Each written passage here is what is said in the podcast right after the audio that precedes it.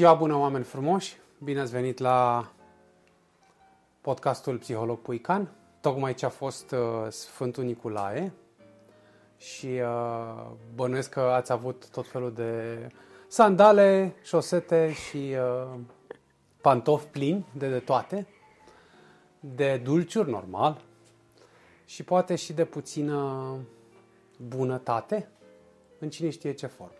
De ce spun asta? Pentru că astăzi o să vorbim și despre bunătate.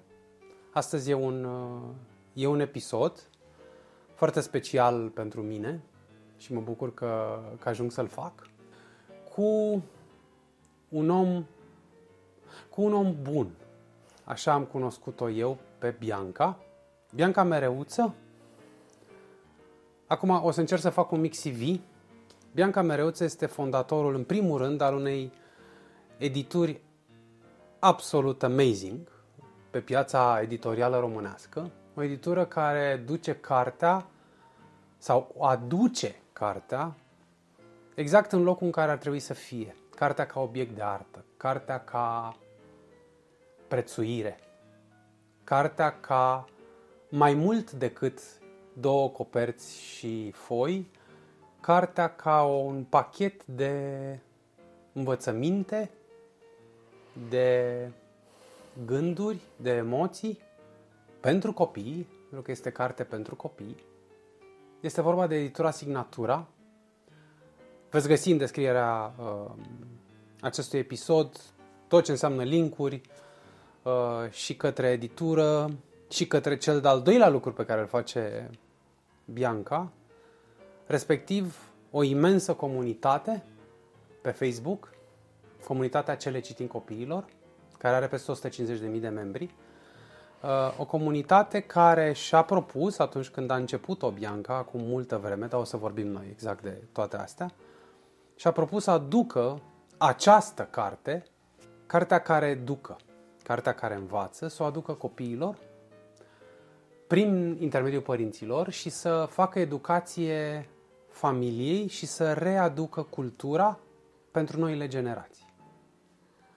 Iar uh, ca să încheiem așa triada de ce face Bianca, cultura asta adusă oamenilor se întâmplă și la Asociația Versus, o asociație pe care a înființat-o Bianca și care aduce carte și educație copiilor nevoiași și care face biblioteci și care aduce carte în cele mai îndepărtate locuri din țară unde o să, o să ne povestească Bianca, copiii sunt avizi, sunt uh, însetați de carte, de cuvânt.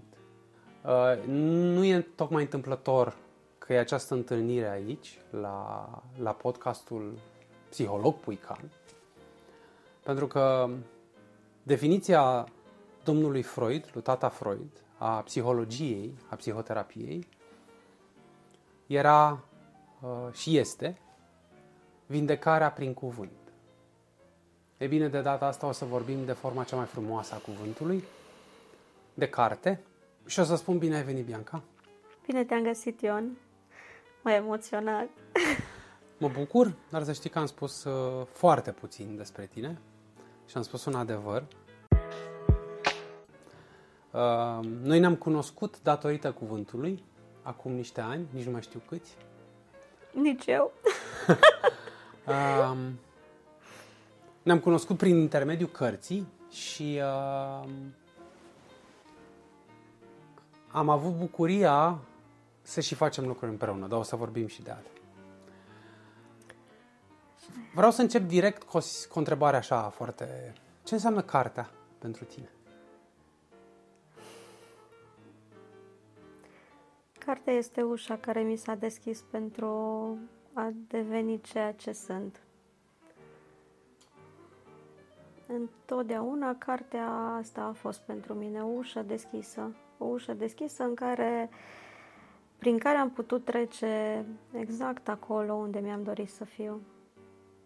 Și întotdeauna m-am întors la ea pentru a mai înțelege ceva, pentru a mai căuta pentru a descoperi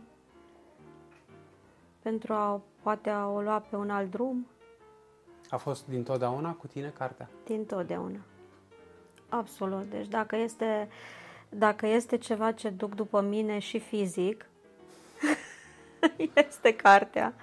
Atunci când, uh. atunci când mă văd cu Bianca, când ajunge la București de la, de la locul ei, de la Cluj, uh, Bianca vine cu trei bluze și un porbagaj de cărți. Da.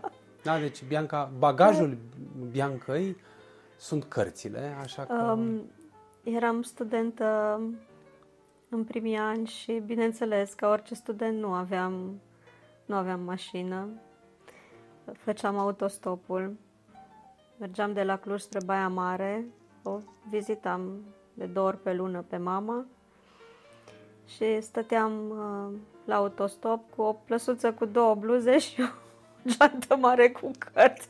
Nu știu cum îmi închipuiam eu că pot citi 5-6 cărți uh, într-un weekend, pentru că nu se întâmpla niciodată asta. Dar eu le aveam cu mine pentru siguranță. Erau cu tine, da. Am amintiri interesante legate de călătoriile mele cu cărți și prin cărți, firește. Da, Cred că asta e cele mai frumoase. da, așa e. Atunci când uh, ne-am propus să facem podcastul ăsta, ne gândeam amândoi, uh, ok, despre ce să vorbim. Pentru că ar fi o sumedenie de lucruri, dar hai să începem de undeva. Și, uh, și am ajuns la un verb foarte, foarte fragil, dar care, pentru că suntem în decembrie, e peste tot acum. Noi așa suntem. O lună pe an vorbim despre a dărui. Cred că ar trebui să vorbim uh, 11 luni minus decembrie. Decembrie să fie doar cadouri și restul Eu cred că ar să trebui fie... să facem. Măcar să, practicăm. începem să vorbim și la un dat din vorbă în vorbă uh, Să se întâmple și acțiunea. Da. De când ne-am cunoscut, acesta a dărui l-am recunoscut în, uh, în tot ceea ce spui sau în tot ceea ce faci. Și uh, știu, dar o să te invit să-mi povestești tu, că inclusiv signatura, inclusiv cartea, inclusiv comunitatea, cele citim copiilor, sunt despre a dărui. Și atunci, dacă te-am întrebat ce e cartea pentru tine, ce înseamnă a dărui pentru tine? A fi. Eu nu mă pot proiecta altfel și nu știu cum să fiu altfel. Întotdeauna așa am fost. Un om care a dăruit ceva. Uh, Atât lucruri fizice foarte palpabile, cât și parte din mine, din sufletul meu, timpul meu.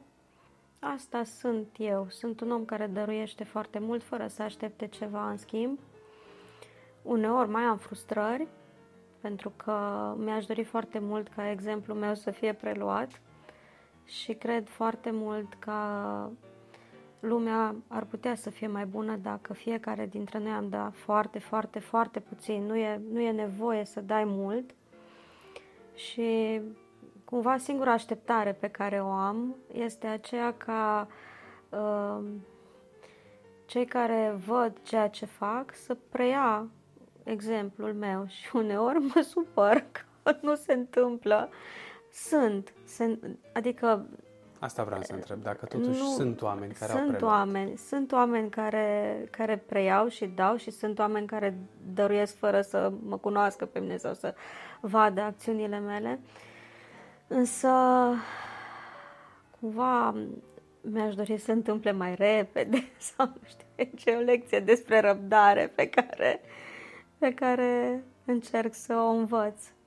Cred mult în puterea aceasta a dăruirii, cred enorm în ea și, uh, cum spuneam, nu aștept să primesc înapoi, însă cred că tot ceea ce am realizat a fost un efect al dăruirii.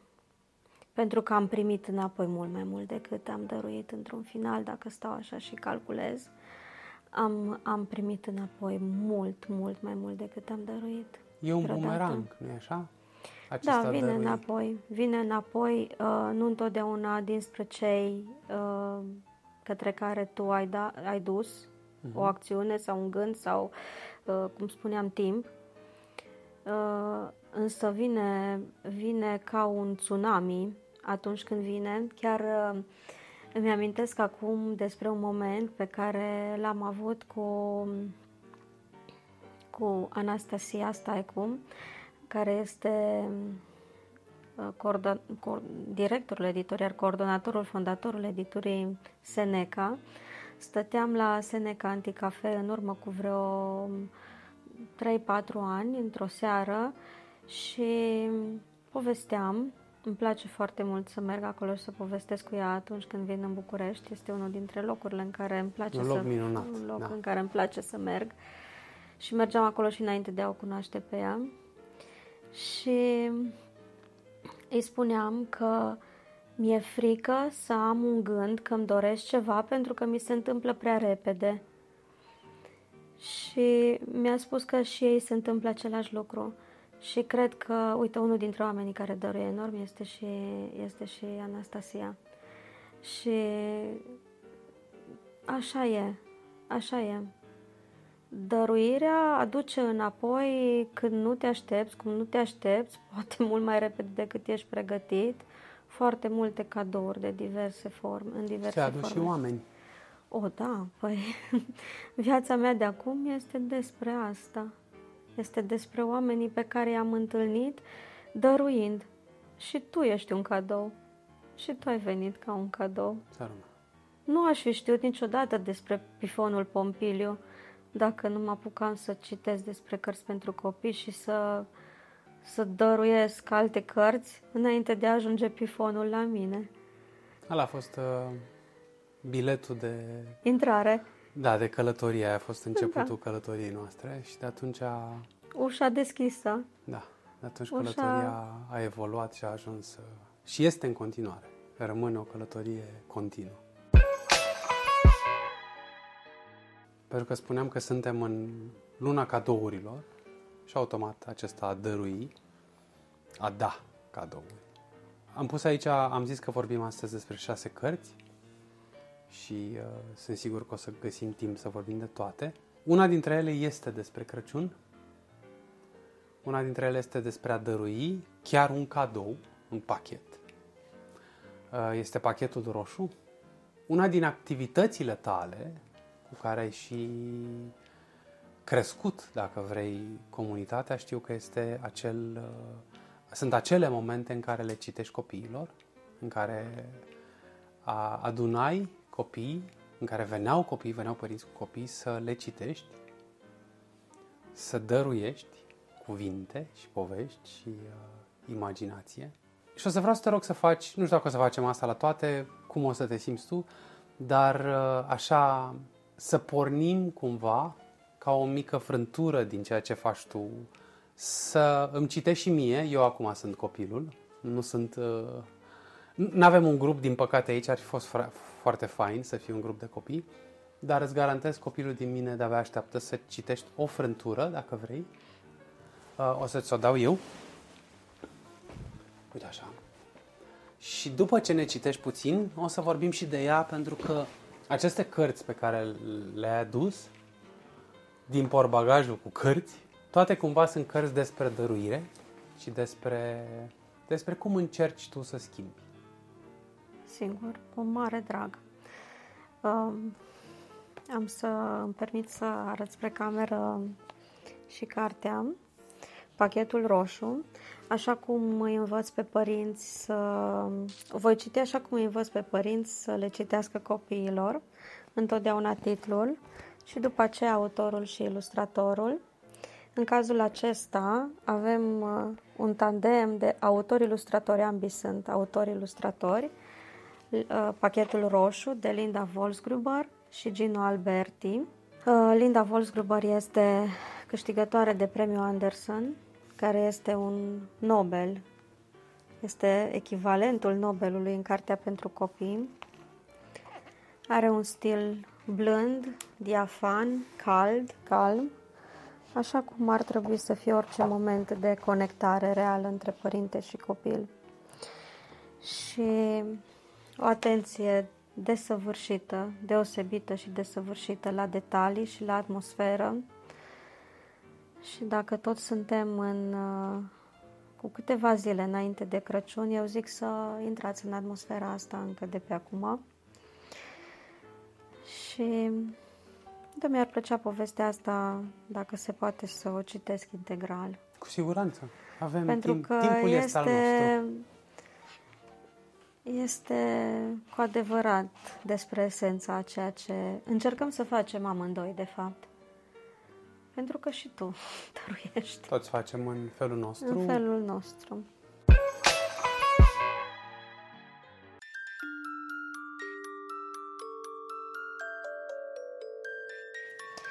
Vântul e rece și tăios, iar drumul de la gară e lung. Ana merge cu greu prin zăpadă, ținând-o pe bunica de mână. Spre încântarea Anei, curând ajung la casa bătrânei. Vacanțele petrecute la bunica sunt mereu cele mai frumoase, fiindcă ea știe atât de multe povești. Ca de obicei, Ana și bunica merg împreună în sat, iar buna termină repede de făcut cumpărăturile. N-a vorbit cu nimeni la magazin, căci nimeni n-a avut timp să stea la taifas cu ea. Pe drumul de întoarcere, femeia e tăcută. Ana știe la ce se gândește. Pachetul e gata, Ana, spune deodată bunica în acea seară. Fetița ridică ochii din cartea de colorat. Ar vrea să o întrebe multe, dar privirea bunicii îi spune Pachetul roșu ascunde un secret. Dimineața, Ana și bunica iau pachetul și pleacă de acasă. Pe drum se întâlnesc cu pădurarul. El a sosit de puțină vreme în sat și locuiește singur. Bunica îi întinde pachetul roșu. Ce este acesta?" întreabă pădurarul. Ce ar trebui să fac cu el?" Este pentru dumneata," spune Ana, dar nu-l deschide. Altfel, ce se află înăuntru se va pierde. Ce este înăuntru? Întreabă surprins pădurarul. Noroc și fericire, spune bunica și îi strânge mâna. Apoi pornește înapoi spre casă împreună cu Ana. Ai văzut-o cum îi sclipea ochii bunico? O întreabă fetița. O să mai dăruim astfel de pachete?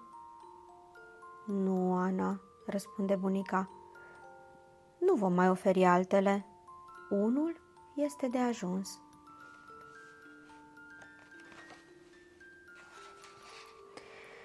Pădurarului nu i se mai întâmplase așa ceva până acum, așa că a vrut să povestească cuiva despre asta. Coșarului nu i-a venit să creadă când pădurarul i-a oferit pachetul spunându-i De data asta, eu îți voi purta noroc ție. Coșarul se uită pe fereastră, în cameră. Ești bolnavă?" întreabă el. Antonia are febră. Coșarul îi oferă ei pachetul roșu. Ca să te faci bine repede, îi spune el. Antonia a ascuns pachetul roșu în camera ei. Cine îl găsește, îl poate păstra, dar să nu îl deschidă, îi avertizează Antonia pe prietenii ei. Așa cum facem înainte de Crăciun, spune Petru. El întoarce pachetul pe toate părțile și îl scutură. Afară se aude un glas care bombăne.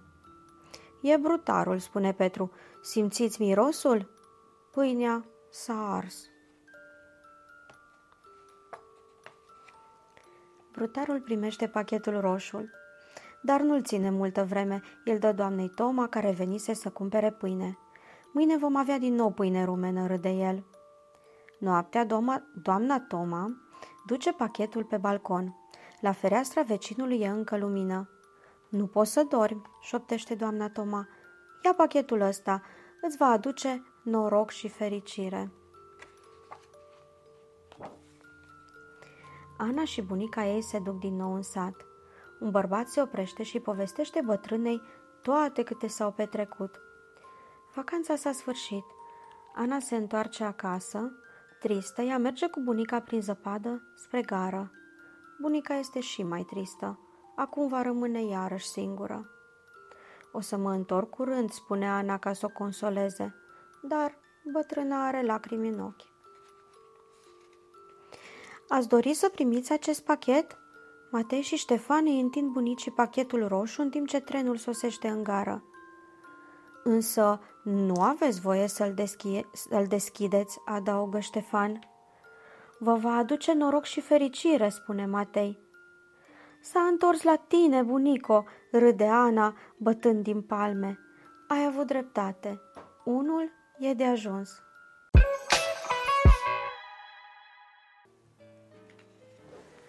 Rămâna mult. E fix despre ce vorbeam mai devreme, că e un bumerang. Da, și norocul acesta pe care, care credem că dă peste noi este de fapt un efect al dăruirii, al bunătății. Și norocul ne aduce și fericire. Prin urmare, bunătatea și dăruirea ne fac fericiți. O să vreau puțin să mergem așa pe, pe memory lane. Uh, să-mi spui cine a fost primul, oul sau găina, în sensul că... Am crezut că pe bune vrei Dacă vrei poți să-mi răspunzi, a, a, ai fi primul om care răspunde la chestia asta și am rezolvat o enigmă uh, universală. universală da. Dar uh, hai să-i mai lăsăm puțin să mai, uh, să mai Dezbată. rămână cu enigma. da. mai dezbată alții. Să-și mai pună întrebarea. Și vreau să întreb cine a fost primul, ce a luat naștere prima oară. Comunitatea sau editura? Alex. Alex. Poți să-mi povestești cum au apărut toate, începând cu Alex. Mă plimbam eu așa prin Cluj, cu Alex în burtică. Aveam... Alex uh, care acum este mare, da? Trebuie Da, să spunem are- asta, că Alex este Tocmai am plinit 11 ani. vlășganul de 11 ani, adică Tocmai am plinit 11 ani. Și am intrat uh, la librăria universității, în centrul Clujului, căutând o carte despre cum să te pregătești pentru naștere. Am trecut pe la standul de carte pentru copii și am găsit uh, acolo doar cărți care nu mi-au plăcut. Așa a început totul. Și de ce nu mi-au plăcut? Eu, uh, până să-l am pe Alex, am, uh, coordon- am creat și am coordonat o agenție de publicitate și comunicare și de strategii de marketing, pentru că studiile mele în zona asta sunt. Și am avut uh, șansa, norocul și fericirea de a lucra cu oameni extraordinari, cu creativi extraordinari, cu oameni cu adevărat speciali. Și era, na, era firesc să am, să fiu înconjurată de frumos, de concept care era bine pus în pagină, de imagine care transmitea un mesaj, pentru că noi asta făceam, făceam branding. Ne imersam cu totul în spiritul clientului nostru, Uh, aveam o rețetă proprie de audit de brand care mergea de la interviuri cu oamenii din firmă până la analiza de aproape a tuturor, uh, a întregului pachet de imagine cu care o companie mergea către publicurile sale, după care identificam, defineam valori, după care începeam procesul creativ, erau ședințe întregi de creație, erau pereți întregi cu schițe, erau sute de ore de muncă creativă cu oameni pregătiți pentru asta, coordonam acești oameni și ajunsesem într-un punct de maximă vulnerabilitate, eu ca mamă, să nu găsesc ceva conceput corect într-o primă etapă pentru copilul meu. Pentru mine a fost un foarte mare șoc să văd uh, în urmă cu 11 ani că nu erau cărți pentru copii decât stereotipii și niște chiciuri, chiciuri. Doamne, dar nu se poate așa ceva. Eu unde o să găsesc o carte? În afară de cărțile pe care eu le-am avut în copilărie, acele cărți publicate la editura Tineretului și la editura Ion Creangă, aveam câteva. M-am gândit să mă duc și la bibliotecă, dar n-am făcut-o atunci, în acel moment. Vedeam doar stereotipii și chici. Și am zis, așa ceva nu se poate. Nu se poate. Eu trebuie să încep să caut cărți pentru copii. Eram în luna a doua sau a treia, deci nu era încă... Era foarte la început sarcina mea. Și bineînțeles că mai aveam de lucru pentru firmă, dar cum orice femeie sărcinată are tot felul de simptome în primul trimestru de sarcină, mă duceam acasă de la birou, adormeam, ă, pe la 12 1 îmi venea așa un somn infernal și nu mai puteam să-mi țin ochii deschiși și mi-anulam orice aveam de făcut.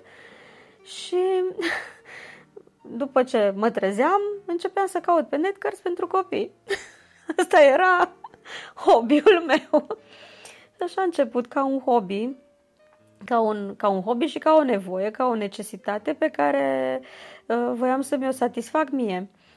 Și într-o primă fază am căutat pe Pinterest ca orice profan, ca să, ca să zic așa. După care am început să devin mai academică, am intrat pe site-urile unor universități unde sunt uh, cursuri uh, dedicate ilustratorilor, cursuri dedicate literaturii pentru copii, am început să caut, să citesc, am început să-mi fac liste, agende cu ilustratori, într-o primă fază cu ilustratori, pentru că na, aveam niște principii și niște valori, așa ca în branding, pe care voiam să le aduc în viața copilului meu. Și credeam că acele principii și valori pot fi uh, reflectate și expuse în viața copilului într-o primă fază prin imagine.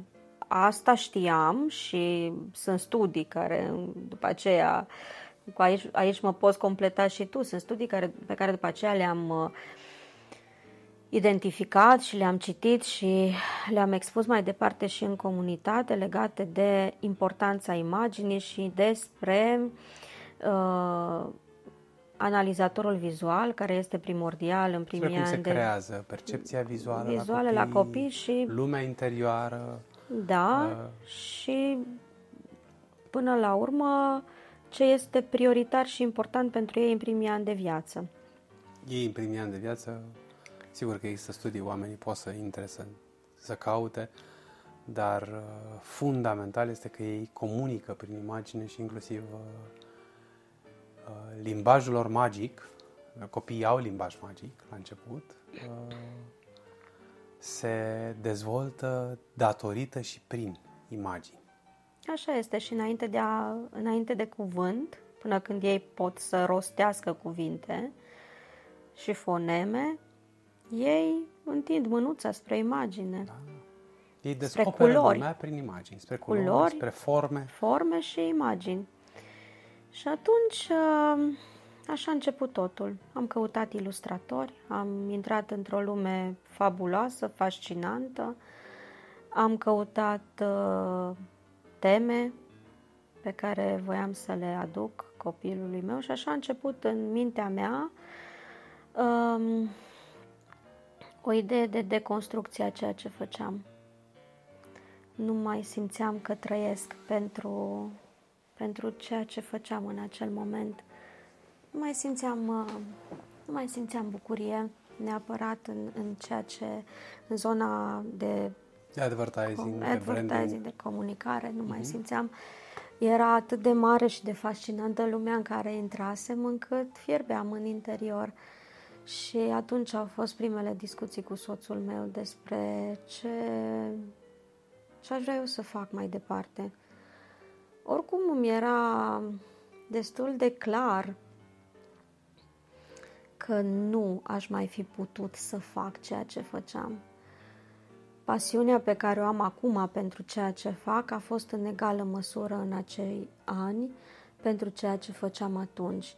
Și din pasiune, pentru mine, timpul nu mai exista. Uh, dăruiam timpul acesta indefinit clienților mei.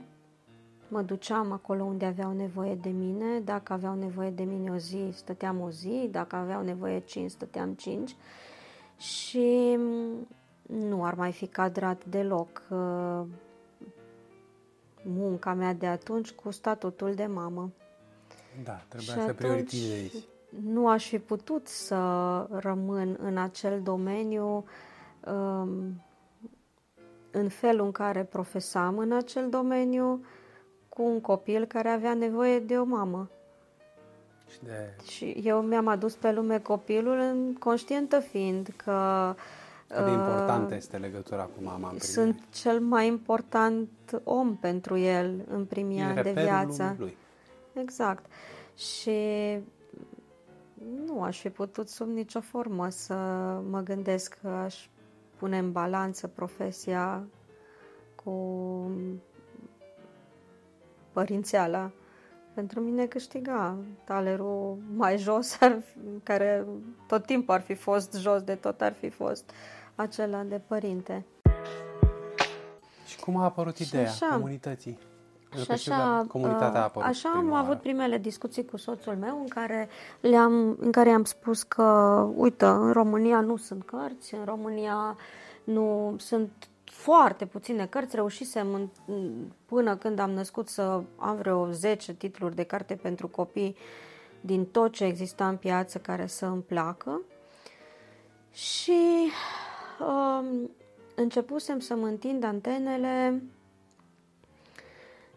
prieteni uh, cunoscuți în afara României, am sondat mult Amazonul, am sondat fel de fel de site-uri din afară, Anglia, America, să încep să aduc cărți în limba engleză, să-mi aduc cărți pentru propriul copil. Și am început să cumpăr, după care au venit și discuțiile despre uh, a rări și a înceta ceea ce deja făceam profesional, uh, de a întrerupe activitatea cu anumiți clienți și de a rămâne doar cu aceia care să-mi ofere confortul psihic de a putea să încep să învăț în zona aceasta și pe când l-am născut pe Alex, deja existau peste peste vreo 100 de cărți în biblioteca noastră, 100 de cărți pentru copii. În mintea mea era deja ideea de a-l uh, integra pe Alex într-un sistem educațional Montessori, uh, de a face cu el educație pentru pace, de a crea un copil bun și un viitor om bun, atent, atent la lume, atent la tot și independent. Și cărțile acestea care erau în jurul lui Alex erau cărți uh, și cărți cu povești, dar multe cu personaje reale, cu ființe umane, cum este și aceasta și cum sunt majoritatea Jai, cărților da. signatură, uh, enciclopedii. Deci aveam deja o mică lume construită acolo pentru el când a, când a venit pe lume. Uh, după care a urmat așa vreo 2 ani în care uh, a fost multă fierbere interioară la mine. Uh, nu știam cum aș putea să fac să creez educație în jurul lui Alex. Resursele financiare erau foarte limitate. Uh, însă cu toate acestea, ce ce exista, existau acolo niște bani într-un cont, dar puțini, pe care am convenit împreună cu Cosmin, cu soțul meu, să că e ok să-i dau pe cărți. Foarte complicat să accepte cineva ca uh, anumită sumă să fie cheltuită doar pe cărți, dar era deja, lumea era super fascinantă și voiam să fac asta și cumva Uh, bine, acei bani ar fi putut merge pe un curs al meu în străinătate uh, pentru a deveni educator, ulterior învățător Montessori, um, însă soțul meu mi-a spus că eu nu sunt făcută pentru așa ceva, că eu întotdeauna am reușit cu proiectele mele să impactez mai multă lume și că eu nu... Smart guy. Da, și eu nu voi fi, nu voi fi fericită uh, să-mi petrec uh, toată viața într-o clasă, în aceeași clasă și uh, lucrând doar cu un anumit grup de copii și că eu cu siguranță pot face mai mult și așa am sondat amândoi, de fapt, uh, așa cumva conștient, care e baza bazelor în educație și am ajuns la carte. Am ajuns la carte și din perspectiva uh, uh, unei proiecții a viitorului, nu doar din perspectiva părinților care tocmai devenisem și aduceam cartea în fața propriului copil. Și atunci am fost așa de acord amândoi să, să aducem cărți, să aducem cărți la noi acasă. Încă eu încă mai lucram, încă mai aveam câțiva clienți, uh, după ce Alex a împlinit 2 ani, am mai avut câțiva clienți pe care i-am ținut aproape și mai aveam încă o echipă deși concediasem o parte din echipă, mai aveam o echipă foarte restrânsă de creatori cu care lucram. Cred că am ajuns într-un burnout în 2015, uh, la început. Mi s-au declanșat niște stări foarte nasoale și am fost chiar mi-a fost foarte rău câteva luni de zile cu multe vizite la medic, cu... Um, a fost o perioadă foarte zbuciumată atunci, cu multe întrebări. Uh, practic, eu încercam să fac totul foarte bine, să fiu profesionist în timpul nopții și nu dormeam. Și ziua eram, uh, eram mamă. Ziua eram mamă și noaptea eram Bianca, cea care face branding și lucrează și coordonează și trimite mail-uri și, și corpul mi-a zis stop. Și atunci, în acel moment, m-am hotărât să opresc firma și să încep să cumpăr lemne împreună cu soțul meu, să punem cărțile pe rafturi și să creez o bibliotecă, fără să știu efectiv din ce voi mai face eu bani vreodată și dacă voi avea din ce să trăiesc efectiv așa aveam cărți și eu mă gândeam că acele cărți trebuie împărtășite, dar nu, nu am făcut niciun plan financiar, n-am, n-am făcut nimic. Um, eu atunci, în acel moment, când îmi era foarte rău, îmi doream să rămân doar mamă. Și nu știam pentru cât timp, nu știam încotro va duce, cât timp voi rămâne doar în rolul acela și încotro va duce uh, decizia noastră de a avea doar cărți în jur și ce o se întâmple. Nu, nu știam. În martie m-am simțit eu foarte rău și prin iunie atunci am decis că vrem o bibliotecă, deschidem o bibliotecă și acolo vor veni gratuit copii. Așa, așa a început totul. Și cum vin. de la gândul ăsta s-a ajuns la acele citim?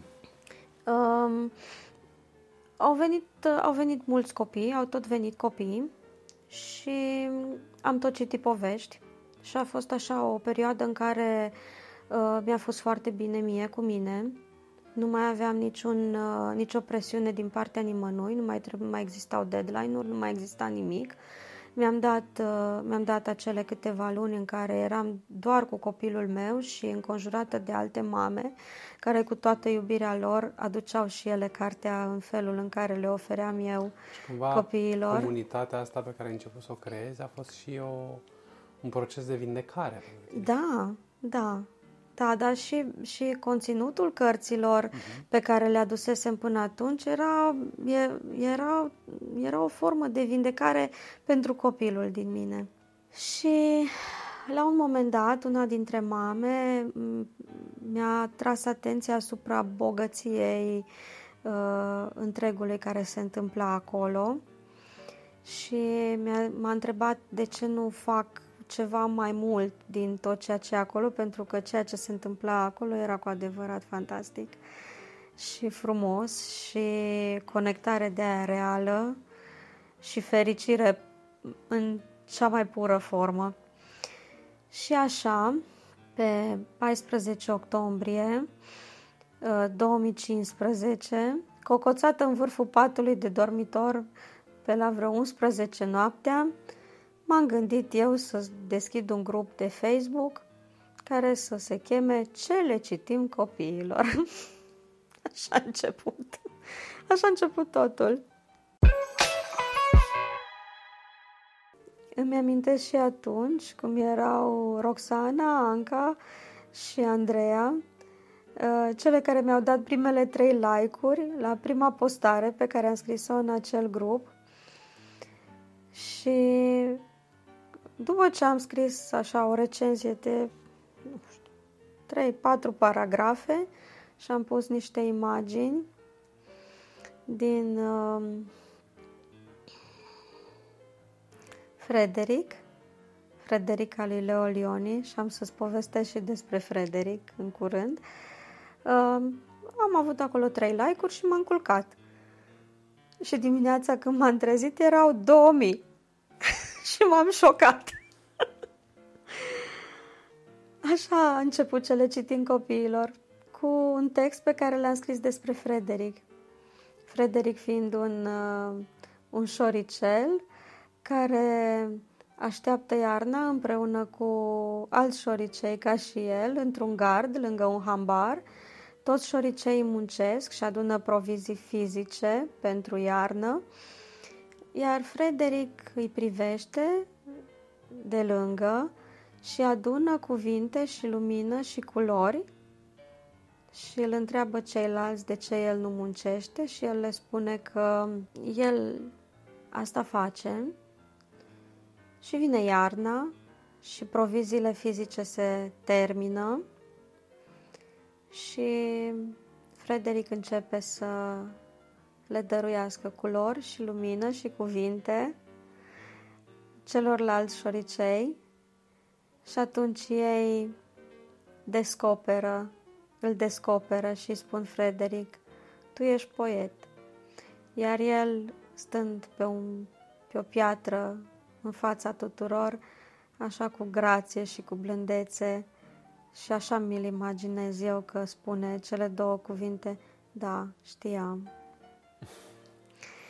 Uh, cumva uh, am simțit că eu mă asemăn mult cu acest Frederic, nu pentru că nu aș munci cât toți ceilalți. Când to- cât, cât, cât, toți, to- cât toți ceilalți. Fapt, cre- tu ești și Frederic și prietenii și familia da. lui. E așa o... Dar, da, o combinație. Dar mi-a plăcut atât de mult acea, acea carte și mi-a plăcut atât de mult de Leo Lioni pentru că Cumva simțeam că, cu el, că alături de el sau prin el închid o ușă pe care și el la rândul lui a închis-o și deschid o altă ușă. Leo Lioni a fost publicitar. Uite. Și în momentul în care a devenit bunic, în momentul în care a devenit bunic, călătorea prin Italia cu trenul și a început să scrie Little Yellow and Little Blue și Frederick și Alexander și are zeci de titluri care, cu care cu toate sau cu foarte multe dintre ele, nu cu toate, cu foarte multe dintre ele a câștigat Caldecott. Caldecott este cea mai, cea mai înaltă distinție care se oferă în uh, literatura americană pentru copii, pentru ilustrație și pentru concept. El fiind și scriitor și ilustrator, el fiind autor. El... Uh, el a fost un creator. Un creator. Um, a, ca stil de ilustrație, practic el a, a creat colaj. Dar uh, cumva a fost un precursor al curentul, curentului Bauhaus, era, a fost a trăit înainte și a fost un vizionar. Uh, și avea stilul acesta scurt, publicitar, în care își exprima și vizual și verbal trăirile dar cu o profunzime de neegalat. Adică, nu știu, nu știu ce să zic, dar dacă l-aș fi avut bunic, eu aș fi stat veșnic lângă omul acela, nu știu, e ceva fantastic, Leolioni. fantastic. Cu, cum poate el cuprinde în câteva cuvinte esența lumii? A House as Big as the World, o altă carte în care un melc îl învață pe fiul lui despre cât de mare să fie cochilia sau nu. Pentru că copilul își dorea să aibă o cochilie mare și specială și frumoasă, cum văzuse și la alți melci și îi spune că ți mai ușor să călătorești prin viață dacă ai o, călă- o cochilie mai mică, să nu te afunzi în acumularea de bunuri materiale, ci să fii, să trăiești, să, să fii ca spirit. Și multe, multe alte cărți îl ador pe Leo Lioni. E fascinant să stau să te ascult. Uh, acum, vorbind de, vorbindu de Frederic și de Leo Lioni, uh, mi-am adus aminte cumva așa, uh, mai transportat în prima noastră întâlnire, când, la fel, ne-am, ne-am cunoscut total întâmplător, dar nimic nu e întâmplător, și ai început să-mi vorbești despre cărți și mi-am dat seama uh, ce iubire ai de carte și de lumea aceasta, mă refer nu numai la cartea per se sau edituri, ci la creatorii, de la cei care adună ceva ce nu cred că e al lor și îl, îl traduc în cuvinte și în imagini și îl lasă mai departe. Dar eu te știu și știu ce ce gândire matematică are Bianca, că Bianca vine totuși din matematică și din matematică, fiind pasionată de matematică și terminând matematică. Uh, știu de la tine că erai olimpică la matematică și uh, era zona asta de organizare și de o combinație între creativul care își organizează fiecare pas, fiecare uh, mișcare care planifică, pentru că creația per se poate să fie haos și uh, ne putem pierde în idei și atunci avem nevoie să pornim de la idee și să o structurăm, să structurăm, uh, să ne structurăm drumul ca el să se întâmple. E, și știind asta despre tine, uh, a pornit pur și simplu dintr-o postare de la 4 like-uri la 2000 dar mai departe, știu cum gândești tu proiectele. Și uh, vreau să te întreb cum a evoluat comunitatea, cum ai adus partea asta ta foarte riguroasă, foarte organizată, foarte determinată în comunitate și în ce faci acolo, pentru că în comunitate se întâmplă foarte multe lucruri. Păi, am pornit așa, de la principiu fără ai din ce ai. Nu aveam mult. Aveam pe mine cu ceea ce eram eu și mult, multe cărți, deja aveam multe cărți. Când Alex avea 2 ani și ceva, aveam deja peste 1000 de cărți. Am început să scriu despre ele, am scris cu constanță, cu regularitate. Acum în anii aceștia se vorbește despre X postări pe zi, trebuie să fii consistent și consecvent. Consecvent și da. Ok. Consistența și consecvența sunt niște principii de viață, nu trebuie să le înveți de niciunde, adică le înveți de mic. Și eu am aplicat uh, fără reguli de marketing și fără organizarea aceea, da, organ... practic și organizarea asta și matematicismul din noi vine din niște valori pe care tu ți le însușești ca om încă de mic și din exemplu pe care l-ai în familie. Și ok, am aplicat și... Am Unde aplicat ai preluat și... tu zona asta de consistență și consecvență din familie? De la bunicii mei, la bunici. de la mama mea. Uh, bunicii mei se trezeau în fie... Eu am crescut la țară. Și în fiecare dimineață la 5, la 4.45 bunica mea avea autobuz. Eu dormeam cu ea în același pat și vrând nevrând la 4 când se trezea, mă trezeam și eu. Nu aveam cum să nu mă trezesc, pentru că chiar dacă dânsa își pregătea hainele de cu seară pe spătarul scaunului din fața patului, lumina se aprindea, uh, era forfotă până când își lua geanta, până când ieșea din casă și practic e na, rutina aia pe care ți-o faci în fiecare dimineață, igienizarea și după aceea ieșea din casă, după care se închidea lumina, dar practic nu mai dormeam până la 5 și 20 când bunicul se ridica să meargă la vaci. Nu aveam cum. Și atunci eu ca și copil mă trezeam și îmi luam creionul în mână și desenam sau scriam ceva sau făceam ceva până când bunicul venea de la vaci. Eu rămâneam cu bunicul și cu străbunica.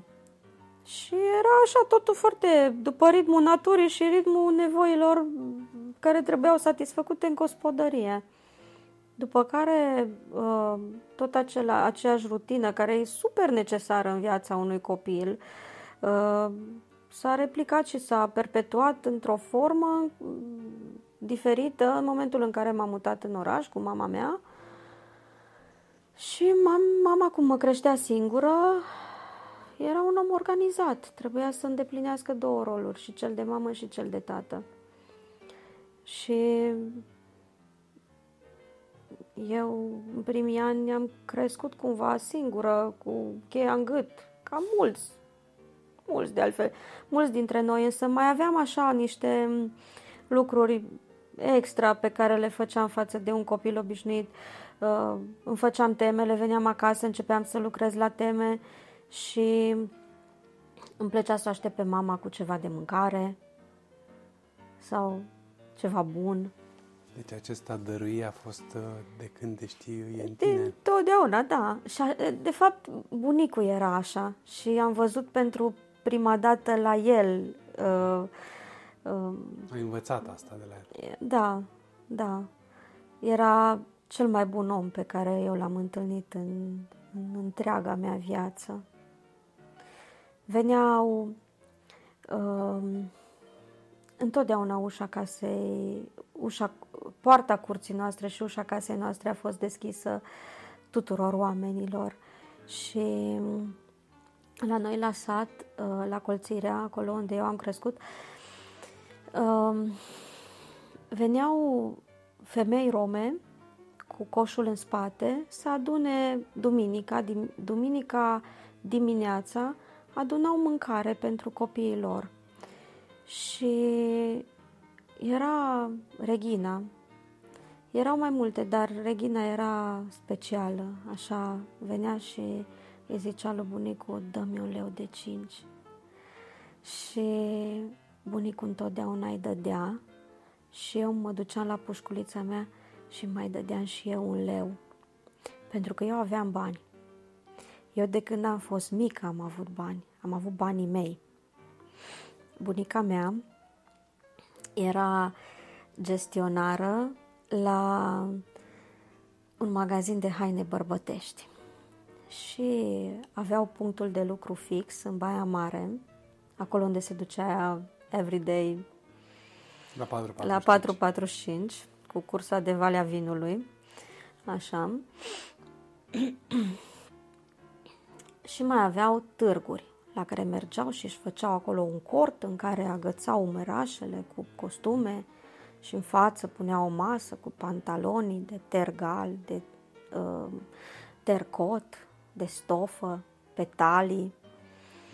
Îi știu pe toți, le-am pipăit, atât am pipăit hainele alea când am fost mică și cred că de acolo mi se trage și softness-ul din cărțile astea, pentru că eu pe tot sunt așa kinestezică, pe tot trebuie să pun mâna să ating. Și venea bunica de la târg cu, cu sacoșa cu bani. Și ea trebuia să meargă la animale. Și mă închidea în casă, în hol, și îmi turna toți banii pe masă și zicea, aranjează Și eu aranjam banii și le destăiam colțurile și făceam așa cu fiecare după care număram, făceam monetarul, până la ultimul leu, tot acolo, pe teancuri, pe turnulețe, pe monede, pe bancnote, tot.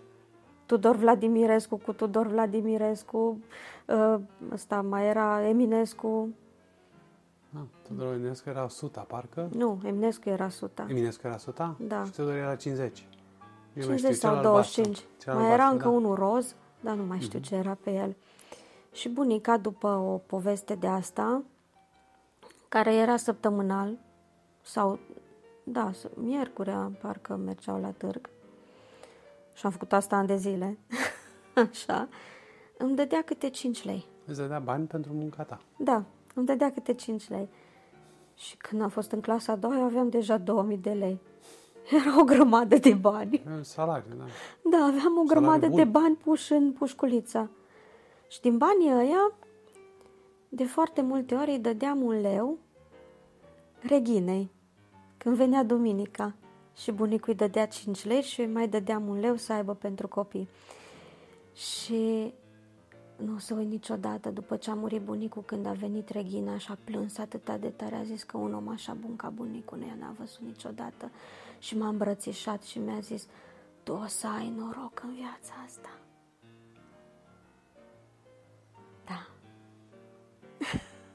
Le vezi?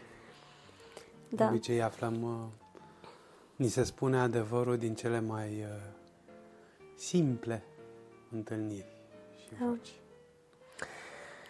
da, și organizarea, da, cumva, și de acolo, și de la mama, și de la banii aia pe care trebuia să-i dezdoi și să-i pun pe teancuri și ordonarea asta a fost întotdeauna, îmi plăcea și când veneam de la școală, când eram în anii de școală primară, așa, și tot, din totdeauna nu puteam să-mi fac temele până când nu mi-ordonam Și asta ai biroul și adaptat-o și la casa. comunitate. Am Și adaptat la... la tot, la absolut Mhm. tot și la faptul că uh, după ce am terminat comunicarea, eu am făcut facultatea de marketing și marketingul este despre categorisire și ordonare și înțelegerea felului în care vorbești cu fiecare categorie de oameni în funcție de nevoile lor și de uh, cerințele De lor. așteptări, de și nevoi, da. de așteptări de nevoi, da? Uh, și ordonarea asta, ordonarea de fapt și planificarea sunt esențiale în orice. Însă, uh, în comunitate, în primul an, uh, a fost așa totul poetic. Și abia după aceea am identificat nevoi și A fost am, let it flow, așa, da, a curs. Da? Da, da, era mult dialog, era prezentare, era...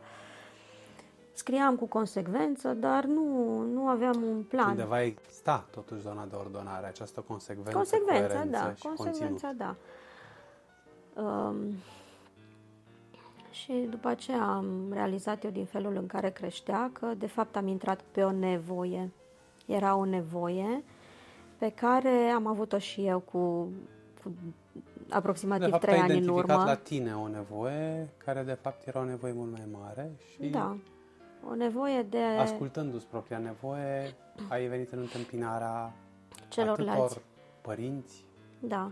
mame interesate. Eu nici mamele nu mai sunt știu acum, aș interesate. putea să mă uit pe statistici, dar cred că deja după primii doi ani de activitate aveam peste, peste 30.000 de oameni în comunitate. Și atunci a fost corul acela fain al comunității, când chiar era mult dialog, multă informație, citeam, dăruiam, citeam, expuneam. Trei ani de voluntariat, trei ani în care nu, uh, eu nu am perceput, n-am perceput uh, munca pe care o făceam acolo ca o muncă. Și nu era doar ceea ce postam în comunitate și cărțile pe care le fotografiam. Și atunci am deschis și un cont de Pinterest în care am pus vreo mie de cărți din bibliotecă. Mai există contul acela de Pinterest? Nu l-am mai... Uh, N-am mai, Updatat. nu l-am mai putut updata pentru că începuse aici un fremăt în comunitate și dincolo de comunitate exista o lume paralelă a mesajelor private care a fost o lume mult mai efervescentă decât comunitatea în sine, pentru că multă lume m-a perceput ca pe un pol de informație, Ca pe un reper. ca pe un reper. Și avea cumva trag să scrie în comunitate. Și simțea că dacă scrie în comunitate îi se vor răspunde, îi vor răspunde mulți care știu poate mai puțin sau care nu, nu, nu îi vor îndrepta spre ceva cu adevărat de calitate. Și atunci veneau înspre mine mesaje private care ajungeau să fie poate și 500 într-o zi. La care tu răspundeai la toate. Răspundeam rând pe rând fiecărui om. Și se întâmpla noaptea. A fost ceva de nedescris. Eu nu știu de unde am putut să fac și cum am putut să fac. De unde ai putut să nu dormi? De unde am putut să nu dorm Atâta atâta. Și a fost, uh, a fost și asta, și comunitatea și copilul. Când Alex a avut trei ani și un pic, l-am dus la grădiniță, dar am avut niște momente de astea de câteva luni, așa, prin casă, în care totul era un haos. Eu stăteam numai la calculator. Nu se mai putea și nu știam cum, ce pot face. Nu erau bani, era totul voluntar și la un moment dat m-a contactat o editură din Oradea care avea, eu atunci scriam mult despre, și, și despre enciclopedii, pentru că Alex era foarte interesat de plante, de animale, de roci, de uh-huh. în zona aceea de minte absorbantă în care vrea să știe tot și Să cunoască lumea. da, explorează, cunoaște lumea. Și mi-a scris Cristina de la editură din Oradea și îmi zice noi avem o enciclopedie care se vinde destul de bine. Hai să încercăm. Hai să încercăm să o vindem și la tine. Și zice, o să-ți dau și ție ceva în urma vânzării. Și că, a, eu nu vreau nimic, a mie îmi trebuie câteva cărți să mai pun aici, să mai duc pe la unii alții care știu că nu au. Bine, ok, facem. Și am pus enciclopedia și într-o seară s-au vândut 700 de bucăți. Și eu m-am înțeles cu ea că mi le trimite mie să le împachetez și să le trimit oamenilor. Dar nu ne-am gândit niciuna că o să se vândă 700. Cum adică să vin 700 de cărți în câteva seară. ore? Într-o seară. în câteva ore. De unde eu aveam mesaje private și toate cele acum dai și cu tabele și cu adrese și cu nume și cu numere de telefon și cu... Eram, Doamne, dar ce-am făcut? Ce s-a întâmplat din nou? Din nou surprinsă.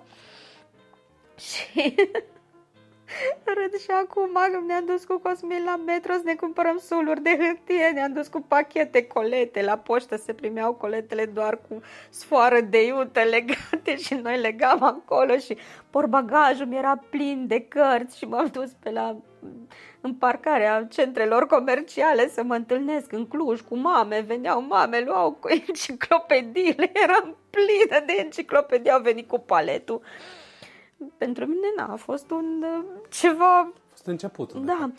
Și peste tot în presă se scria că în România 2000 de cărți se vând în 2-3 ani. Și eu vândusem 700 de cărți într-o seară. Și eram, oh my god, ce am făcut aici? ce s-a întâmplat? Și am primit câteva cărți în schimbul întregii, întregii povești. Și le-am dăruit o parte dintre ele, mi-am ținut și mie una pentru biblioteca mea.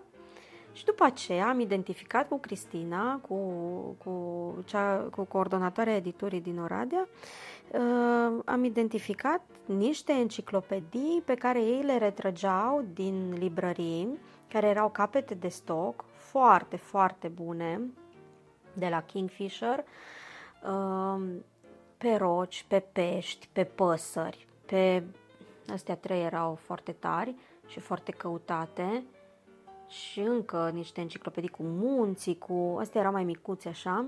How it's, how it's made, deci una cu how it's made și aceea a fost trupere. Și am zis, mă, hai, mai facem o dată să vedem, dar de data asta tu le trimiți, eu nu mai, trim, nu mai nu mi le mai trimiți aici la Cluj, că eu nu mai pot. Deci nu. Dacă sunt pentru Cluj, le trimis pe cele de Cluj și mă duc eu și le duc acasă părinților și inclusiv la ușă, pentru că erau mame care Erau copii foarte care mici. aveau copii foarte mici și copiile dormeau de prânz și mă duceam cu chiosdanul, cu cartea și făceam ture prin oraș să duc cărți. Întâlnirile de la bibliotecă continuau și ele. Și în continuare făceam toată povestea asta gratuit. Deci nu, nici nu știu ce a fost în mintea mea, uh, pentru că deja ajunsesem într-o formă de epuizare din nou, dar uh, era atât de fain sentimentul ăla să vezi că sunt părinți care vor să ducă cărți în viața copiilor lor, încât chiar nu conta. Uh, și am avut foarte mare noroc cu Cosmin, care nu... Asta vreau să spun și eu, că totuși ai avut o resursă, o susținere, susținere a soțului mare. meu, care uh, na, el lucrează în IT și mi-a dat timpul ăsta și mi-a dat, el a susținut familia.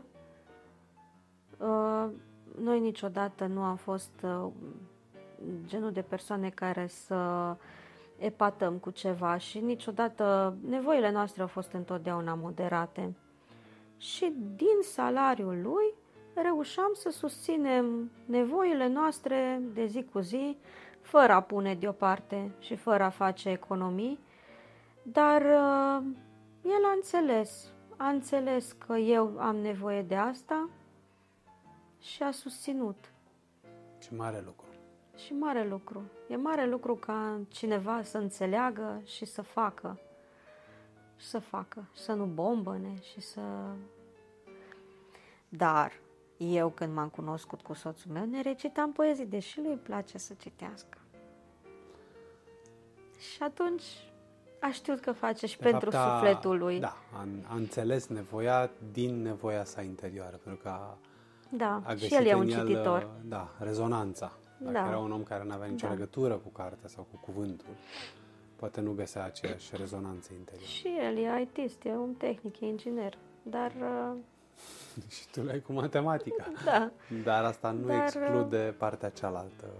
A... Umană și iubirea de Crezi că și de cuvânt și de frumos. Toată nebunia aia de la început, și nu numai, dar mă refer la, de încep, la începutul comunității, la acei ani uh, pro bono, de fapt.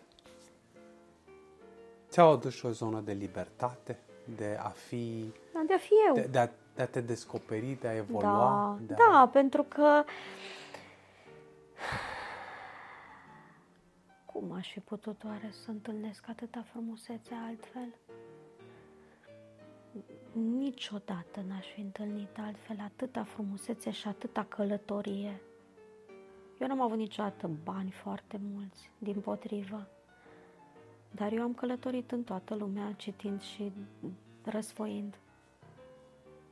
Mi-amintesc chiar și am, am așa o amintire foarte simpatică cu un moment în care eu aveam cealaltă firmă cu vreo trei ani înainte de a o închide și am ajuns să, să lucrez cu fiul unui ambasador. Și el avea business-uri mai multe în diverse zone și așa. Și omul m-a invitat la zi, eram aici în București și m-a invitat la ziua lui. Și am zis, Doamne, eu ce aș putea să-i cumpăr unui astfel de om? Are totul. Și am cumpărat un album uh, cu călătorii, cu locuri, minuni ale lumii, ceva. Și așa m-a privit cu compasiune cumva când i-am dat cadou și a zis, eu am văzut toate locurile astea. Da, fericit, adică mi-a zis așa și cu compasiune că pentru mine era ceva wow să dăruiesc un astfel de album, dar el le văzusem. Eu am văzut, am văzut și eu locuri, dar nu nu câte ar fi cuprinse într-un Dar nu album. tot albumul încă. Dar nu tot albumul. Și prin albume, prin, prin toată frumusețea asta pe care o ai condensată și concentrată și adusă într-un perimetru, călătorește absolut oriunde, de la gândurile și inimile celor care au transmis mesajul într-o formă verbală sau vizuală, până în locuri fizice peste tot și călătorești prin lentila și lupa lor eu nu te-am întrebat uh, întâmplător de libertate, pentru că o să vreau să ne întoarcem la o altă carte de aici. Da. Este cartea aceea din mijloc, este un mic cânt de libertate. Și uh, o să vreau să vorbim puțin așa despre ea, pentru că unul din lucrurile pe care ni le-am propus amândoi aici este să și uh, aducem aceste cărți în, în casele oamenilor pentru că e decembrie, pentru că e despre a dărui, iar toate aceste cărți sunt despre a dărui și despre a călători, nu? Că tot îmi spune. Spuneam că a dărui uh, pentru copii înseamnă și a le crea sentimentul de libertate. Libertatea în, uh, în primul rând în exprimare, în găsirea de sine, în uh, gândire, în imaginație. Și înainte să mai vorbim puțin despre acest concept al libertății la copii, o să vreau să ne prezinți a doua carte, uh, un mic cânt de libertate. Da, am selecționat această carte care este chiar nou sosită în portofoliul nostru din uh, două motive. Pentru că prezintă um, o antiteză între fragilitate și putere, între ceea ce puterea și forța generează în sufletul unui copil, între frică și pace într-un final, pace interioară. Și pentru că vorbește într-un mod foarte subtil și frumos despre iubire, despre iubirea aceea pe care o oferi, lăsându-l liber pe cel care te If you face love fericit. somebody, set them free. Da, If you love somebody, set them free. Uh, foarte frumoasă cartea aceasta despre un copilaș care primește un cadou de Crăciun, un pițigoi, uh, care îl face foarte fericit pe, pe cel mic, dar care observă că spiritul pițigoiului se stinge atunci când este încorsetat, Închis. când este închis în, uh, în colivie.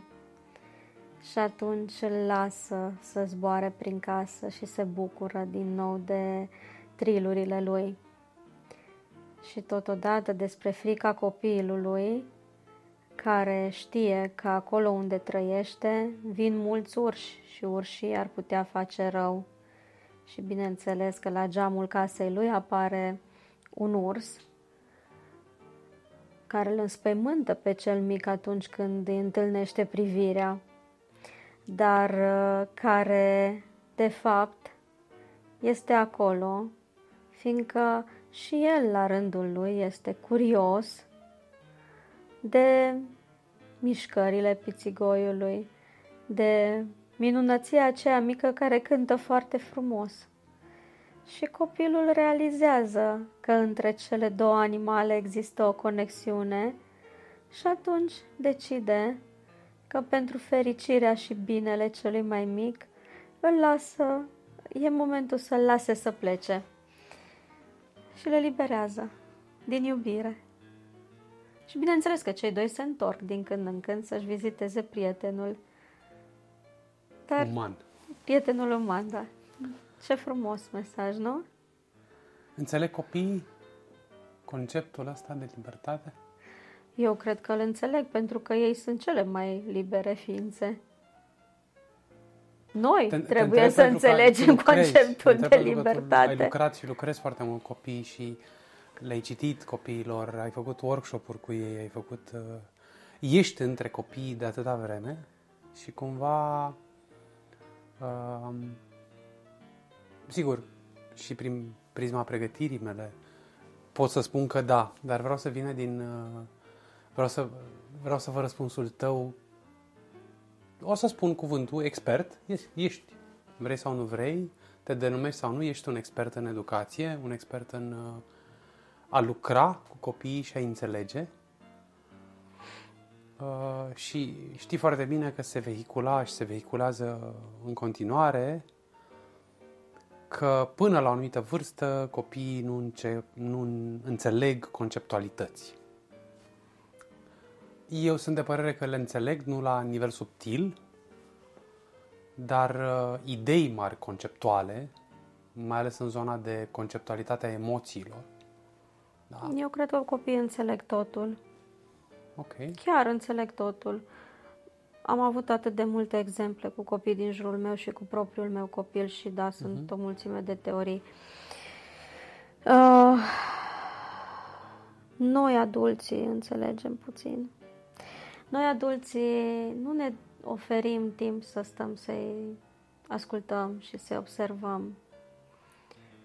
Dacă ne-am opri un pic din tumultul, multul și tumultul pe care îl trăim și pe care ni-l autoimpunem și dacă am reduce puțin ritmul și am fi mai observaționali și ne-am ascultat copiii, uh, ne-am dat seama cât de mult avem de învățat de la ei, de învățat de la ei și cât de mult, uh, cât de mult de fapt ne spun ei.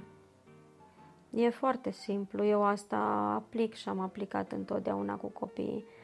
Acum și la mine, la rândul meu, va fi nevoie să pe viitor și atelierele pe care le fac eu m-am și oprit din uh, zona aceasta de lucru cu copii în ultimii doi ani, deoarece a fost și pandemia și a fost, uh, ar fi fost complicat să ne întâlnim în jurul cărților, însă îmi doresc să reiau aceste întâlniri periodice și, pe de altă parte, am avut nevoie de timp să dezvolt colecția Signatura, colecția de carte. Urmează să reiau lucrul cu copii într-o altă formă, într-o formă în care voi aduce Uh, nu voi mai aduce grupuri atât de heterogene în același timp în jurul meu pentru că uh, simt nevoia uh, lucrului cu un grup mai omogen din perspectiva vârstei, adică nu cu diferențe foarte mari de vârstă, pentru, pentru a putea lucra mai aplicat pe înțelesul textului și pentru a putea eu să-i observ mai bine și să le înțeleg nevoile. Dar, uh, într-un final, despre asta este vorba, despre a asculta nevoile copilului, despre a lăsa copilul să ne vorbească, pentru că el știe, el spune, el simte și noi nu-i dăm suficientă libertate și timp, nu ne dăm nici nouă timp să, să-l ascultăm suficient. Și asta este o mare, mare pierdere atât pentru noi ca adulți, cât și pentru copil, care pe măsură ce timpul trece, devine tot mai constrâns. Și constrângerea aceasta nu îi aduce nimic bun. Îi taie din aripi, îi taie din încredere, îi taie din creativitate, îi taie din spirit. Îi taie din libertate. Îi taie din libertate. Uh, vorbeai și mi-a apărut o întrebare în, în minte. Pentru ce vârste sunt cărțile sub signatură? Da, tu ai spus la început că public cărți pentru copii. Aparent, ele sunt cărți pentru copii. Însă, cu atât mai mult în societatea românească, în care foarte puțini adulți citesc și sunt în articole și studii pe din păcate. tema aceasta. Din păcate, suntem națiunea cu cel mai mic număr de cititori din Europa. Uh, o foarte mare pierdere din multiple, din multiple motive, cognitive, emoționale, de mindfulness și de stare de bine. Culturale, multe. Culturale, da. Uh, da, cumva am gândit această colecție pentru a fi o invitație pentru copii uh, și o contrapondere la tumultul de care vorbeam mai înainte, o, con- o contrapondere la toți stimulii care vin spre copii, cu un, um, un fel de stimul foarte calm și cald și divers care să atragă copilul înapoi spre produsul carte, spre carte, spre obiectul carte. Însă, totodată, um, toate cărțile pe care le-am creat, fiind albume vizuale, uh, sunt și o invitație pentru adult, din nou, la a se opri din fugă, la a-și da timp să răsfoiască ceva frumos și la a-și acorda câteva minute din când în când să citească texte scurte, le putem zice și mici, pastile să de să-și hrănească filozofie. copilul interior? E, e copilul interior și chiar prin substratul filozofic pe care le au aceste, îl au aceste cărți, să-și ridice întrebări. Pentru că sunt scurte, sunt Sunt precum niște majoritatea, fabule, da. sub, uh, majoritatea sub o mie de cuvinte. Și atunci, ok, tu nu citești, că n-ai mai citit de nu știu când, nu mai, nu mai ai Nu mai ai rutina asta, exercițiu nu mai ai citirii. exercițiu cititului. Dar uh, ce-ar fi să te gândești un pic la tine și să răsfoiești un, un album frumos care aparent este pentru copil, dar vei descoperi în el atâtea lucruri care îți lipsesc ție din interiorul tău, din sufletul tău, atâta frumusețe și vei primi o stare de bine și tu ca adult. La târgurile de carte la care am participat uh, în a doua jumătate a acestui an, am avut uh, câteva surprize foarte plăcute. Și anul trecut am, uh, am trăit același sentiment, dar anul acesta a fost uh, cumva multiplicat. S-au oprit foarte mulți adolescenți la standul nostru. Am auzit foarte multe wow-uri. Au stat și au citit titluri, au răsfoit și le-au cumpărat pentru ei, s-au regăsit în mesajul lor și am avut pentru prima dată adulți care și-au cumpărat cu brațul cărți pentru ei. Aceste cărți. Ce fain. Deci este o Poate speranță. răsare, undeva. nu știu, poate răsare, poate înmugurește o sămânță în sufletul nostru. Ok, nu mai avem timp să, să nu știu, ne-am pierdut exercițiul de a citi o carte cu Mai multe mare. pagini, Mai un- mare, da, mai mai lungă. mare, pe orice temă o fi. Ne spunem că nu mai avem timp să facem asta, dar ce-ar fi să ne reîntoarcem la răsfoi, să reînvățăm cum se răsfoiește o carte și să ne dăm un pic de timp să ne uităm la poze. Să ne uităm la imagini, cum făceam atunci când eram copii. Pentru că prima dată noi am citit, noi am citit, așa ziceam, nu? Ne uităm la poze, ce faci? Mă uit la poze. Da, bă, țin minte în, uh, în copilărie. Eu am crescut cu două feluri de povești. Uh, Am crescut cu cărți și cu Discuri, discuri. probabil, viniluri. Da, cu discuri, cu viniluri. Așa și eu. Și uh, când ascultam vinilul, nu exista să ascult un vinil fără să fiu lângă copertă. Coperta era o lume care prindea viață în acea oră, o oră și jumate, depinde cât era vinilul, iar când uh, citeam, în ghilimele de rigoare, pentru că mă uitam la poze, când citeam cărțile, uh, puteai să mă lași ore în șir să plec în acea lume a ilustrației, Despre asta vorbim și aici. în toate detaliile, în... uh, Cu cât uh, ilustrația unei cărți este mai complexă, cu atât uh, vei regăsi la fiecare deschidere ceva, vei găsi ceva ce nu ai văzut data trecută. Și aici, la acest produs editorial curatoriat în felul în care l-am curatoriat, este o bogăție inimaginabilă de detalii, de texturi, de stiluri, de linie, de cromatică, de lumi întregi sunt aici. Și nu doar la ilustratorii care lucrează foarte detaliat, ci chiar și la cei care au tușa mai apăsată sau mai uh, liniile lucrează mai poate mai largi. minimalist sau poate mai, mai... uh, exact. da. Sau mai simplificat, exact. Mi-e ridicat cumva la plasă, uh, voiam să te mai întreb ceva, să revenim la comunitate, dar o să las întrebarea, o amân puțin. Și pentru că vorbești de, mi-ai vorbit de ilustratori și de universul acesta extraordinar, deci asigur că uh, m- Sunt și eu gândilat ca și la rândul meu ilustrator. Uh, o să vreau să vorbim de a treia carte, imediat așa una după alta, uh, a unei uh, doamne, domnișoare, ilustratoare, cred că fabuloasă, una dintre cele mai mari ilustratoare la ora actuală, cred. Da. Uh, Sonia Danovski, uh, pe care... Astea au fost primele cărți pe care le-am văzut la tine în raft, în raftul Signatura, atunci când ne-am, ne-am cunoscut și am fost fascinat de, de lumea pe care o propune Sonia Danovski în toate cărțile. De data asta, uh, pentru că vorbim despre cărți de dăruire, ai, ai adus o carte despre dăruire, prietenul meu de noapte bună. O să mă ridic eu să o iau aici, să o pun cumva între noi. Sau ți-o dau ție? Da. Poftim. Da.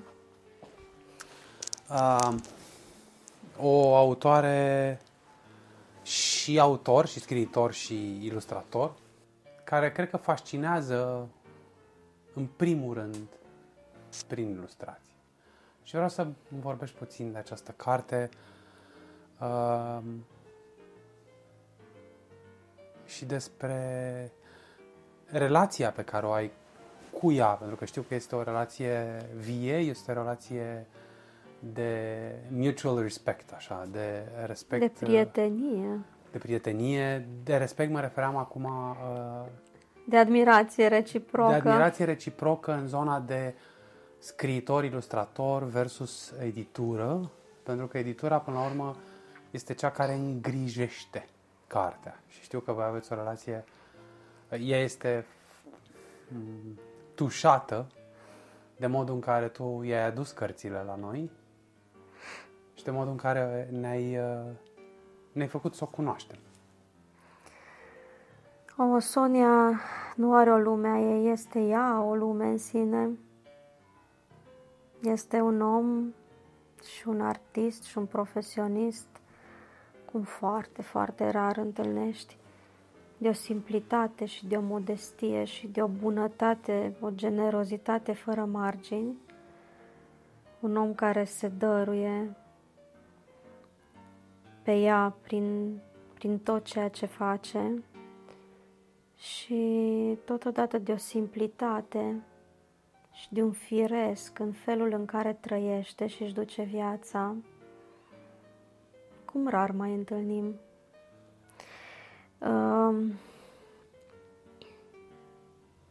pe Sonia am descoperit-o cu o altă carte, cu Smon Smon.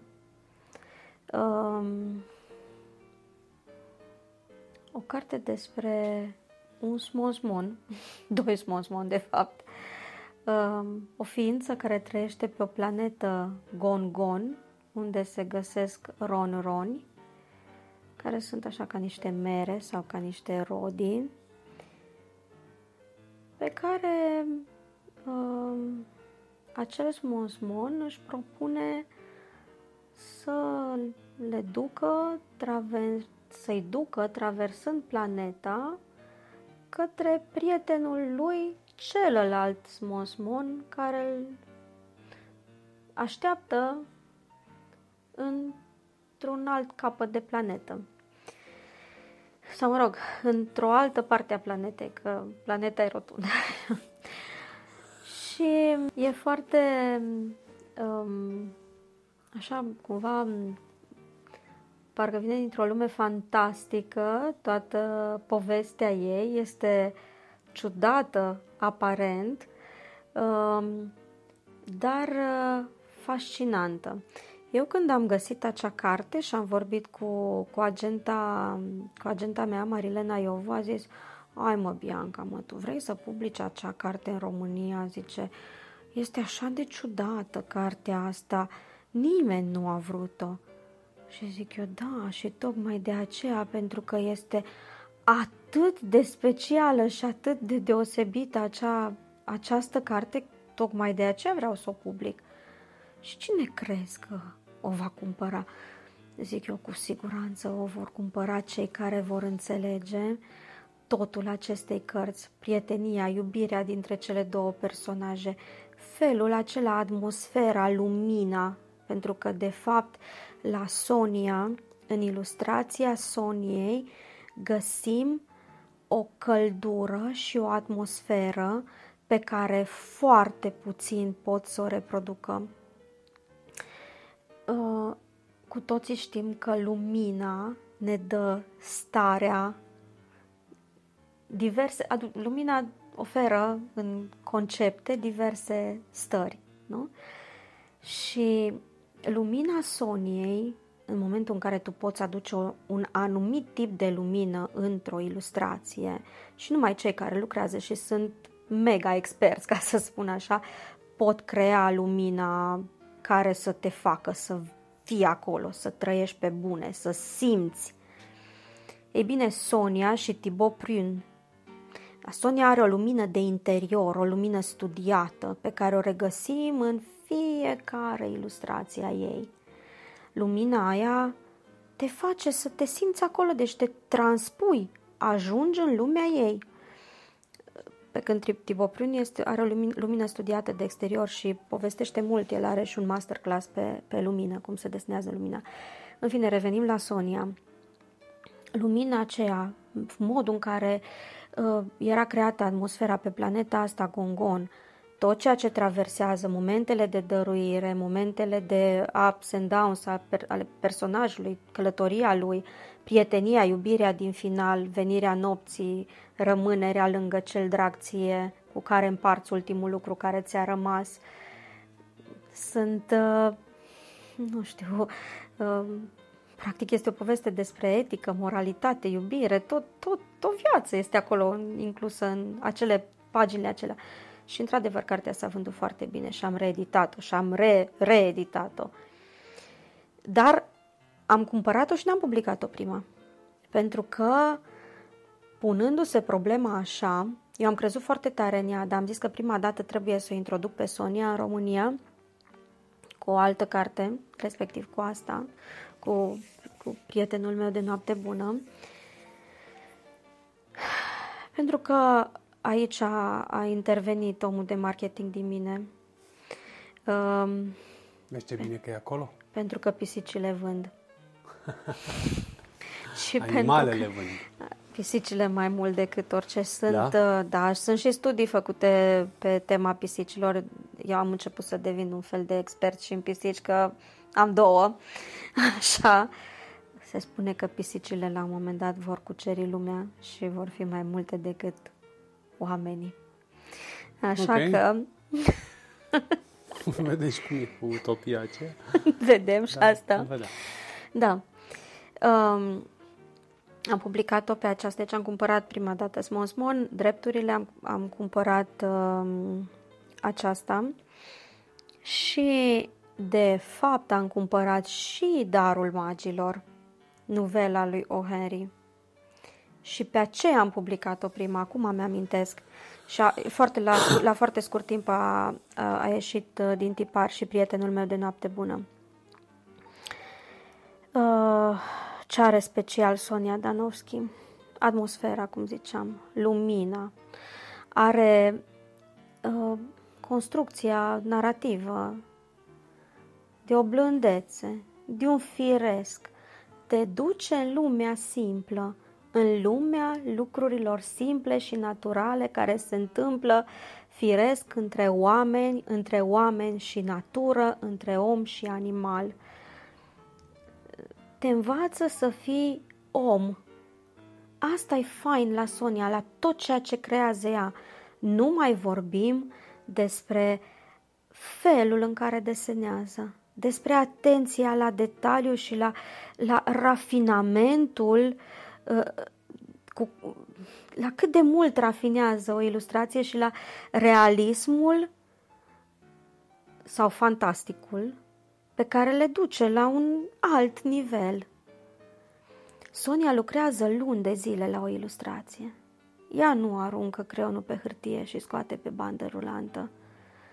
De multe ori îi ia un an să facă 32 de spreaduri. Uh, pardon, 16 spreaduri pentru că sunt 32 da. de pagini, de în mod obișnuit un picture book are 32 de pagini. Are și de 40, are și de 60 ceva, dar ea lucrează cam un an la o carte și se vede. Ia premii unul după altul, cele mai importante, cele mai importante premii ale lumii și le-a adunat în palmares. Și este ilustratoare tânără, este mai tânără decât noi. Dar este un om care trăiește pentru prin munca ei, pentru munca ei, pentru darul pe care prin munca ei îl oferă nu doar copiilor, tuturor. Sonia ne aduce bucurie. Sonia ne aduce stare de bine și ne, ne invită la simplitate. Ea așa este o lume deschisă către a reveni. Uh, așa am senzația de fiecare dată când întâlnesc și reîntâlnesc o, o carte a Soniei, cumva că zice, hey, humanity, come to your senses. Come back to your senses. Chiar nu vezi? Chiar nu vezi ce e important? Asta, asta văd la fiecare carte ei. E... Prietenul meu de noapte bună este o carte despre capacitatea aceasta de a dărui, de a dărui tot doar pentru a face un bine. Un bine. Uh, nu o să dăm spoilere așa să povestim cu totul cartea, dar uh, vorbește despre un, uh, un copil care are capacitatea aceasta, pentru că copiii se nasc cu ea, cu această capacitate de dăruire și de înțelegere a lumii, ei nu sunt atașați. Încă nu sunt atașați lucrurilor sau uh, zonei materiale. Pentru, de fapt, pentru iubire. Da. Uh, pentru că dacă e să reducem la esență Ceea ce se întâmplă acolo la final este tot despre iubire. iubire. Dacă e să reducem la, esen- la esență majoritatea cărților uh, Cred că da. Cred că, eu aduse, cred că, eu cred că toată tine, signatura este despre iubire. Cred că signatura este despre iubire. De-aia și tu ești aici, că eu tot uh, vorbesc și o să tot vorbesc despre singura noastră pârghie de a ne vindeca, de a găsi echilibru, care e iubirea. Și uh, iubirea se găsește în, într-un infinit de forme, cum sunt aceste cărți și aceste cărți. Așa e. Exact despre asta e vorba. În tot. În tot ceea ce fac eu, în tot ceea ce faci tu.